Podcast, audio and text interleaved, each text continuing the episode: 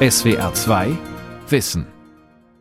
Mit dem Thema Phänomen aus der Mitte, Antisemitismus in Deutschland, am Mikrofon Ralf Kaspari. Der jüngste Brandanschlag auf eine jüdische Synagoge in Ulm zeigt, es gibt ihn noch, den Antisemitismus, und er scheint sogar fest in der deutschen Gesellschaft verankert zu sein.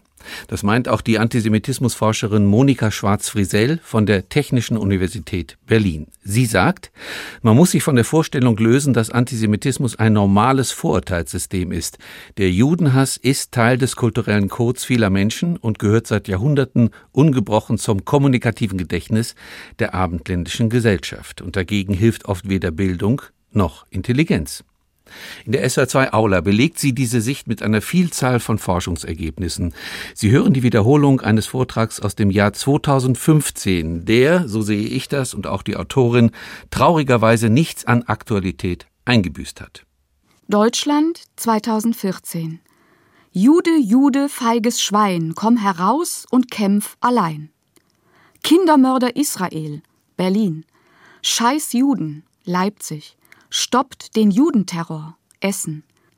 Solche explizit antisemitischen Parolen waren im Sommer 2014 anlässlich des Gaza-Konflikts in Nahost auf anti-israelischen Demonstrationen lautstark in vielen deutschen Städten zu hören und auf Plakaten zu lesen. Gleichzeitig kommt es im Internet, in den sozialen Medien, auf Twitter und in den Kommentarbereichen zu einer kaum noch zu überblickenden Flut von judenfeindlichen Äußerungen mit NS-Vergleichen wie Juden seien die Nazis von heute und Gaza sei wie das Warschauer Ghetto. In Folge erhalten sowohl die israelische Botschaft in Berlin als auch diverse jüdische Institutionen in Deutschland tagtäglich E-Mails, in denen der jüdische Staat als übelster Unrat dieser Erde und Juden wie Israelis gleichermaßen kollektiv als Kindermörder, Verbrecher und Bestien beschimpft werden. Morddrohungen wie tötet alle Israelis und Gewaltfantasien wie werft endlich die Bombe auf den jüdischen Verbrecherstaat werden in zahlreichen Blogs und Foren des Internets artikuliert. In Wuppertal wird ein Molotow-Cocktail auf die Synagoge geworfen, Deutschlandweit werden sowohl Demonstranten mit Israel-Fahnen als auch kippertragende Juden beschimpft, bedroht und attackiert. Eine Befragung belegt fast zeitgleich, dass viele Juden sich in Europa nicht mehr sicher und dass sie sich mit ihren Ängsten alleingelassen fühlen, dass manche an Immigration nach Israel denken. Für die empirische Antisemitismusforschung ist dieser von vielen Politikerinnen als schockierend bezeichnete Zustand der sich 2014 besonders augenfällig auf den Straßen artikuliert, allerdings keine Überraschung. Schon seit über zehn Jahren konstatieren Wissenschaftlerinnen weltweit einen Anstieg von Gewalt und Verbalantisemitismus in der Form der anti-israelischen Variante. Diese moderne Manifestation von Judenfeindschaft zeichnet sich durch die Projektion judeophober Stereotype auf den Staat Israel und dessen Dämonisierung sowie Delegitimierung aus. Und die Bereitschaft, antisemitische Äußerungen als Israel-Hass auch öffentlich zu kommunizieren, wächst kontinuierlich. International spricht man daher in der Antisemitismusforschung von einer Israelisierungssemantik, da kaum noch eine Debatte oder Diskussion, kaum noch ein Beitrag zu Juden und Judentum ohne Verweis auf Israel stattfindet.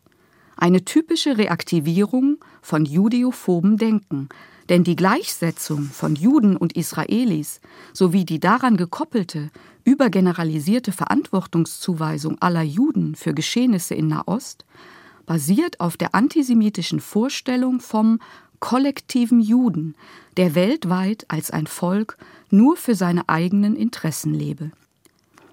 Keineswegs ist es allein oder primär der Nahostkonflikt, der judenfeindliche Äußerungen und Israelhass auslöst, wenngleich dieses Argument im öffentlichen Kommunikationsraum immer wieder vorgebracht wird. Und mit diesem Argument geht die Unterstellung einher, das Vorgehen der israelischen Regierung bzw. der Nahostkonflikt seien verantwortlich für den Anstieg des Antisemitismus. Dies wiederum bedient letztlich das antisemitische Klischee, es seien die Juden selbst, die für Judenfeindschaft in der Welt verantwortlich seien. Doch auch in Phasen der Deeskalation wird judenfeindliches Gedankengut unter dem Deckmantel der Behauptung verbreitet, es handle sich lediglich um politisch legitime Kritik an Israel. Zudem zeigt 2012 die innerdeutsche Beschneidungsdebatte, wie tief judenfeindliche Konzepte und Gefühle noch immer in der Gesellschaft verankert sind und wie schnell das judiophobe Ressentiment auch bei hochgebildeten Menschen reaktivierbar ist. Dabei folgt der zu beobachtende Prozess einer uralten Tradition, ist also keineswegs etwas radikal Neues. Seit Jahrhunderten folgt Judenfeindschaft kontinuierlich dem Muster, die Schuld für alles Üble und Verwerfliche in der Welt prinzipiell auf Juden und Judentum zu schieben. Trotz aller sozialen, politischen und kulturellen Veränderungen, Sündenbock und Feindbildkonstruktion sind die Grundpfeiler des alten wie auch des neuen Antisemitismus um verstehen zu können, warum nicht einmal die Erfahrung des Holocaust dem antisemitischen Ressentiment den Boden entzogen hat und warum sich bis zum heutigen Tage trotz aller Aufklärungsbemühungen und Erinnerungskultur judenfeindliches Gedankengut auch in der Mitte unserer Gesellschaft hält, müssen wir uns erstens bewusst machen, was genau Antisemitismus ist und zweitens die lange, fast 2000 Jahre alte Tradition der Judenfeindseligkeit betrachten. Warum die Juden? Warum wurden sie über die Jahrhunderte hinweg ausgegrenzt, ins Ghettoleben gezwungen, diskriminiert, stigmatisiert, unter Generalverdacht gestellt? Warum wurden sie im Zuge der nationalsozialistischen Gewaltexzesse Opfer von Erniedrigung, Schikane und Massenmord? Warum so gebündelt, so exzessiv und obsessiv immer wieder der Hass auf Juden und Judentum? Und seit der Gründung Israels der Hass fixiert auf diesen einen Staat. Diese viel und intensiv diskutierten Fragen lassen sich nur beantworten, wenn man anerkennt, dass Judenfeindschaft kein Vorurteilssystem unter vielen ist und kein Randgruppenphänomen, sondern aufgrund seiner tiefen Verwurzelung im abendländischen Wertesystem etwas kulturhistorisch Einzigartiges ist. Sich mit Antisemitismus und seinen aktuellen Manifestationen zu beschäftigen, bedeutet daher auch immer, die Geschichte der abendländischen Kultur zu betrachten als Teil unseres kollektiven und kommunikativen Gedächtnisses. Antisemitismus seit dem 19. Jahrhundert die Bezeichnung für die moderne, die völkisch-rassistische Judenfeindschaft, setzt die Traditionslinie des alten Antijudaismus fort. Als feindselige Einstellung gegenüber Juden basiert Antisemitismus maßgeblich auf Stereotypen das heißt geistigen Vorstellungskonstrukten, die mit der Realität nichts zu tun haben, also reine Fantasieprodukte sind. Nehmen wir als Beispiel das Stereotyp der Blutkultlegende, das seit dem Mittelalter kursiert. Es beinhaltet den Glauben, Juden würden nichtjüdische Kinder töten, um mit ihrem Blut rituelle Handlungen zu vollziehen. Eine reine Fiktion. Nie hat es in der Geschichte auch nur einen einzigen realen Vorfall dieser Art gegeben, doch das Gerücht über die Juden, wie Adorno Antisemitismus nannte, wird, ohne Erfahrungswerte, geglaubt und kommuniziert. Bis heute, wie Filme im arabischen Raum zeigen, die jüdische Israelis als kindermordende und organhandelnde Verbrecher zeigen. Judenfeindschaft ist ein historisch unikales Weltdeutungssystem, ein Glaubenssystem ohne jeden Bezug zur Wirklichkeit, das bei keiner anderen Form der gruppenorientierten Menschenfeindschaft so existiert. Denn Judenhass bedeutet nicht einfach nur Hass auf das Unbekannte und Unvertraute, sondern auf das ultimativ andere und Böse in der Welt. Judenhass richtet sich nicht gegen einzelne Merkmale von Juden, sondern gegen die jüdische Existenz an sich. Und so sind nicht Xenophobie, also Fremdenangst, nicht etwa schlechte Erfahrungen mit lebenden Juden oder politische Konflikte in Nahost die Basis vom modernen Antisemitismus, sondern eine jahrhundertealte Konstruktion, die die Welt in Gut und Böse, in richtig und falsch, in jüdisch und nicht jüdisch teilt. Eine Konstruktion, die sich über Hörensagen aber auch über alle wesentlichen Schriften des Abendlandes tradiert. Die Genese dieser Differenzkonstruktion liegt in der Abspaltung von Juden und Christentum vor fast 2000 Jahren. Um sich als die einzig wahre Religion etablieren zu können, wird die Ursprungsreligion, also das Judentum, vom frühen Christentum komplett negiert. Diese Negation, die besonders zwischen dem zweiten und vierten Jahrhundert theologisch gefestigt wird, führt zur Verdammnis des Judentums. Juden werden als Gottesmörder und Leugner des wahren Glaubens bestimmt und die jüdische Existenz wird zum Frevel in der Welt. Juden als die Feinde, nicht als die Feinde einer bestimmten Gruppe, sondern als Feinde der Menschheit. In den E-Mails an den Zentralrat der Juden in Deutschland spiegelt sich diese Auffassung heute noch immer wieder. Weltenübel, das Schlimmste, was Gott der Menschheit angetan hat, Abschaum der Erde, sie müssen ausgemerzt werden.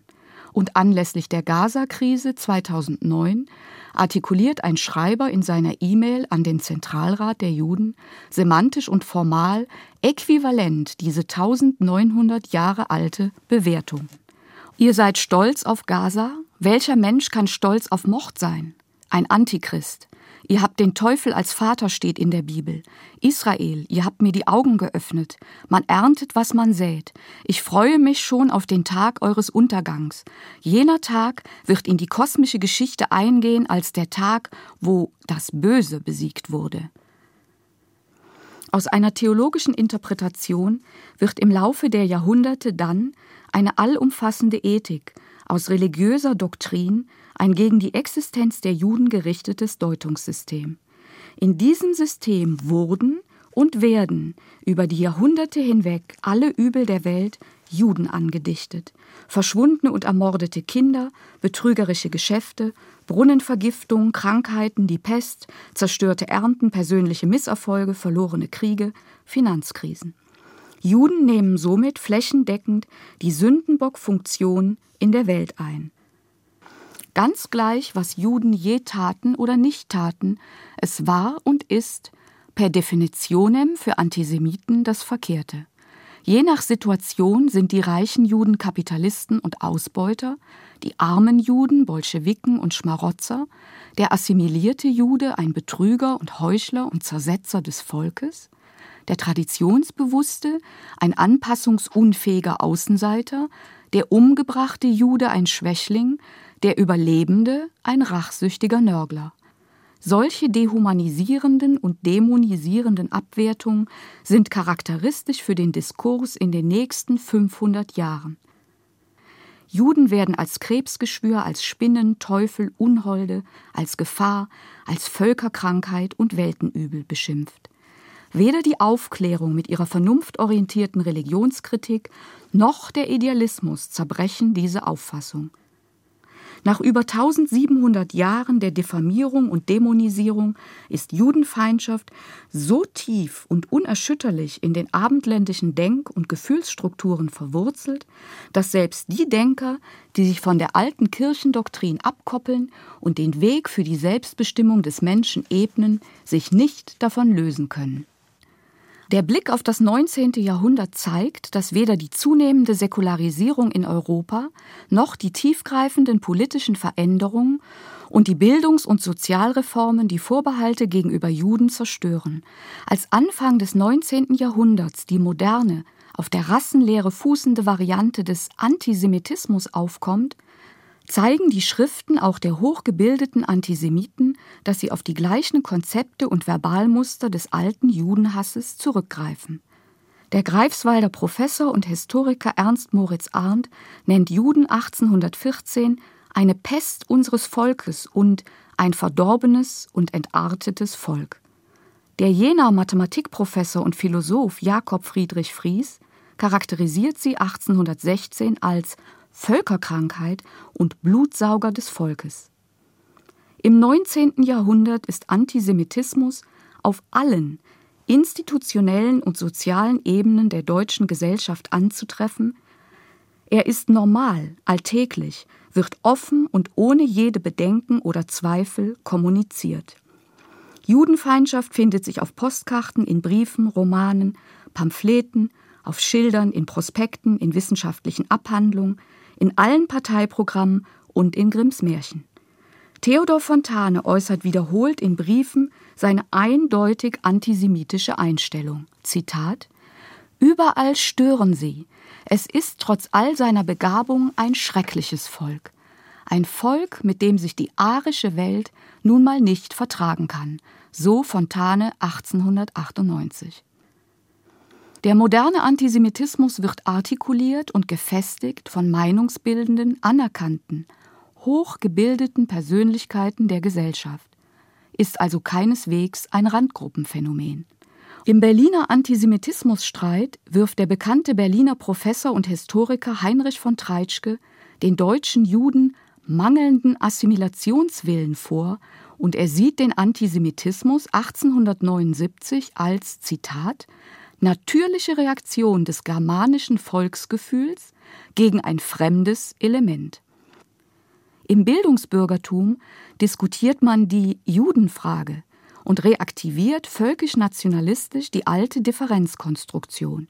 Jüdischen Deutschen wird ihr Deutschsein abgesprochen, sie werden als artfremd ausgegrenzt. In der bis heute unreflektiert benutzten Phrase Juden und Deutsche oder Deutsche und Juden ist diese Differenzkonstruktion als Sprachgebrauchsmuster erhalten. Eine äquivalente Phrase wie Protestanten und Deutsche oder Deutsche und Katholiken gibt es nicht. In den Schriften radikaler Judenhasser gibt es auch eliminatorische Lösungsvorschläge, alle Juden umzubringen oder zu vertreiben, zum Beispiel bei Hund Radowski. Im 19. Jahrhundert verdichten sich zudem die einzelnen Stereotype zu komplexen Verschwörungsfantasien von der angeblichen Macht des sogenannten Weltjudentums und seinen Plänen, die Welt durch Kontrolle der Finanz- und Pressebereiche zu beherrschen. Auf diesem Gedankengut einer Mischung aus Antijudaismus und rassistischem Antisemitismus aufbauend, schreibt Hitler Mein Kampf entwickeln die Nationalsozialisten die von ihnen als Endlösung bezeichnete Antwort auf die Judenfrage, ideologisch überzeugt, mit der Ermordung von Millionen von Menschen etwas zum Guten Deutschlands und zum Wohle der Menschheit zu tun die für uns heute unvorstellbare Inhumanität, deren Umsetzung kalt bürokratisch betrieben wurde, ist weder durch wirtschaftliche noch durch politische Gründe erklärbar, sondern nur durch das antijüdische Weltbild, das sich gegen die Existenz von Juden richtet. Nach 1945 veränderte sich das Kommunikationsverhalten hinsichtlich der Artikulation von Antisemitismus erheblich, und zwar durch die Ächtung und Sanktionierung offen verbalisierter Judenfeindschaft. Die gesetzliche und gesellschaftliche Tabuisierung bzw. Sanktionierung führte zu neuen, indirekten Kommunikationsformen. Judenfeindliche Inhalte werden heute, mit Ausnahme von rechtsextremistischen Kreisen, als sogenannte Umwegkommunikation artikuliert. Statt explizit auf Juden und Judentum zu verweisen, werden referenziell bewusst vage gehaltene Paraphrasen wie die Banker von der Ostküste oder jene einflussreichen Kreise benutzt. Über eine referenzielle Verschiebung und semantische Einengung wird auf Israel, die Israel-Lobby oder die Zionisten referiert, aus dem Kontext aber wird ersichtlich, dass Juden gemeint sind. Anstelle von internationalem Finanzjudentum wird internationales Finanzkapital gesetzt. Und die Namen Rothschild und Goldman Sachs sind längst bekannte und usuelle Chiffren für die Stereotype des jüdischen Wuchers. Aus der judeophoben Fantasie von der jüdischen Macht, die weltweit die Fäden ziehe, wird die Finanzlobby oder die Israel-Lobby, die alles lenke. Der Topos des jüdischen Weltenübels wird heute kommuniziert als Israel ist das Übel der Welt oder als Israel ist die größte Gefahr für den Weltfrieden. Während sich die Ausdrucksformen verändern und sich aktuellen Gegebenheiten anpassen, bleiben die judenfeindlichen Konzepte konstant und werden lediglich unter verbaler Camouflage kodiert. Warum steht Israel im Mittelpunkt aller judenfeindlichen Aktivitäten? Weil Israel das wichtigste Symbol jüdischen Lebens ist. Nichts symbolisiert für Antisemiten so sehr den kollektiven Juden wie der jüdische Staat. Israel ist das einzige Land der Welt, über dessen Existenzberechtigung diskutiert wird. Kein anderer Staat wird so massiv, so heftig, so irrational beschimpft, verdammt und verurteilt. Seit Jahrhunderten zeichnet sich der judenfeindliche Sprachgebrauch durch die Abgrenzung, die Fixierung durch Stereotype und die Entwertung von Juden und Judentum aus. Diese drei Grundkonstanten judenfeindlicher Semantik sind ungebrochen und die Muster der historischen und der aktuellen Judenfeindschaft ähneln sich diesbezüglich frappierend, wie einige Nebeneinanderstellung von historischen und aktuellen Beispielen verdeutlichen. Aber zu den Deutschen gehört der Jude nicht, befindet Wilhelm Sauerwein 1831 in einer antisemitischen Schrift. 2008 fragt ein Schreiber den Zentralrat der Juden in Deutschland, können Juden Deutsche nicht endlich in Ruhe lassen? und impliziert damit, dass Juden keine Deutschen seien. 1570 beschimpft der Theologe und Rektor der Universität Wittenberg Wilhelm Nigrinus, Zitat, die gottlosen, lästerhaftigen, diebischen, räuberischen und mörderischen Juden, Zitat Ende. 2008 schreibt ein Journalist an die israelische Botschaft in Berlin, Zitat, ihr Juden wart und seid Diebe, Mörder, Betrüger, Landräuber, Zitat Ende. Auf Israel werden Eigenschaften des Konzeptes ewiger Jude projiziert. Bei Rechtsextremen klingt dies so: Kindermörder, dreckiges Lumpengesindel. Bei einem Akademiker wird die gleiche Konzeptualisierung durch eine rhetorische Frage indirekt vermittelt. Zitat entspricht womöglich die exzessive Gewalt in Israel, die auch den Mord an Kindern einschließt, der langen Traditionslinie ihres Volkes? fragt ein Juraprofessor den Zentralrat der Juden. So wie rechtsradikale Antisemiten unerschütterlich dem Weltdeutungsmuster anhängen, Juden seien das Grundübel der Menschheit, so lassen sich linke Antizionisten und israelfeindliche Schreiber aus der Mitte nicht in ihrem Glauben erschüttern, Israel sei ein Frevel in der Völkergemeinschaft. Dies führt zu Argumentationsmustern, die nicht nur inhaltlich, sondern auch syntaktisch identisch sind. Juden sind das Übel der Menschheit und bedrohen den Weltfrieden, schreibt 2007 ein Rechtsradikaler an den Zentralrat. Und ein linker Journalist kommt in seiner E-Mail an die israelische Botschaft zu dem Schluss, Zitat, Israel ist ein Unrechtsstaat und bedroht den Weltfrieden. Zitat Ende. Auch Lösungsvorschläge eliminatorischer Art werden heute artikuliert. Zitat aus Sicht eines realpolitischen Deutschlands à la Merkel muss man sagen, dass sieben Millionen tote Juden, der Schreiber meint hier die jüdischen Bürger Israels, so schlimm das auch wäre, aber nüchtern betrachtet besser wären als sieben Milliarden tote Menschen wegen der jüdischen brutalen Weltherrschaft. So 2013 ein Arzt aus Paderborn. Sowohl die Konzepte von Juden als auch von Israel sind dabei für die meisten Verfasser empirieferne abstrakter. Ich kenne persönlich keinen einzigen Menschen aus Israel oder jüdischen Glaubens, aber ich hasse sie, weil sie so grausam mit den armen Palästinensern umgehen, lautet ein Schreiben an den Zentralrat 2009. Das Gerücht über die Juden bzw. das Gerücht über Israel bezieht sich auf kein reales Objekt, sondern ist konstruiert aufgrund von sekundären Diskurserfahrungen, die letztlich kollektive Kultur- und Gefühlswerte widerspiegeln, die dem kollektiven Bewusstsein trotz der Aufklärungsarbeit nach Auschwitz noch immer inhärent sind. Die Verfasser antisemitischer Schreiben an Zentralrat und Botschaft, die der gebildeten Mitte zuzuordnen sind, benutzen dabei verschiedene Typen von Legitimierungsstrategien, um ihre semantisch radikale Argumentation einerseits zu rechtfertigen und andererseits mittels verbaler Kodierung zu kaschieren. Die Schreiber leugnen, antisemitisch eingestellt zu sein, präsentieren sich selbst als verantwortungsbewusste Bürger. Dieser Antisemitismus ohne Antisemiten gibt sich antirassistisch und ehrbar, bedient sich aber nahezu aller gängigen judenfeindlichen Stereotype und Argumente, benutzt dämonisierende NS-Vergleiche. Diese Schreiber leugnen nicht den Holocaust, sondern benutzen ihn argumentativ in Täter-Opfer-Umkehraussagen. Zitat Sie haben gut von Hitler und seinem NS-Regime gelernt. Zitat Ende. Schreibt 2008 ein SPD-Wähler an den Zentralrat der Juden, der sich nach eigenen Angaben für Frieden und Gerechtigkeit in der Welt einsetzt.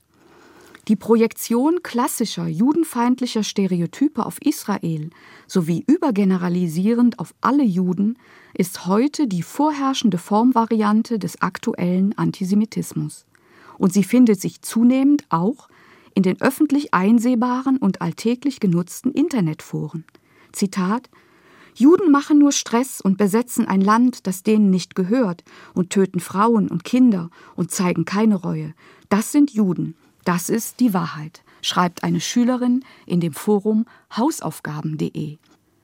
Im massenmedialen öffentlichen Kommunikationsraum klingt die judeophobe Stereotypzuordnung in Kolumnen des Spiegels so: Orthodoxe Juden in Israel, sie folgen dem Gesetz der Rache.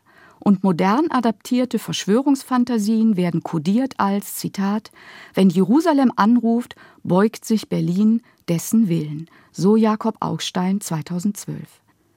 Diese Informationen aus der Presse aufgreifend und auf alle Juden zurückprojizierend, schreiben dann Schüler konvergent an die israelische Botschaft, Zitat, Augstein hat recht, Juden sind voller Rache und Machtlust, Zitat Ende, so eine Gymnasiastin an die Botschaft anlässlich Gaza 2014.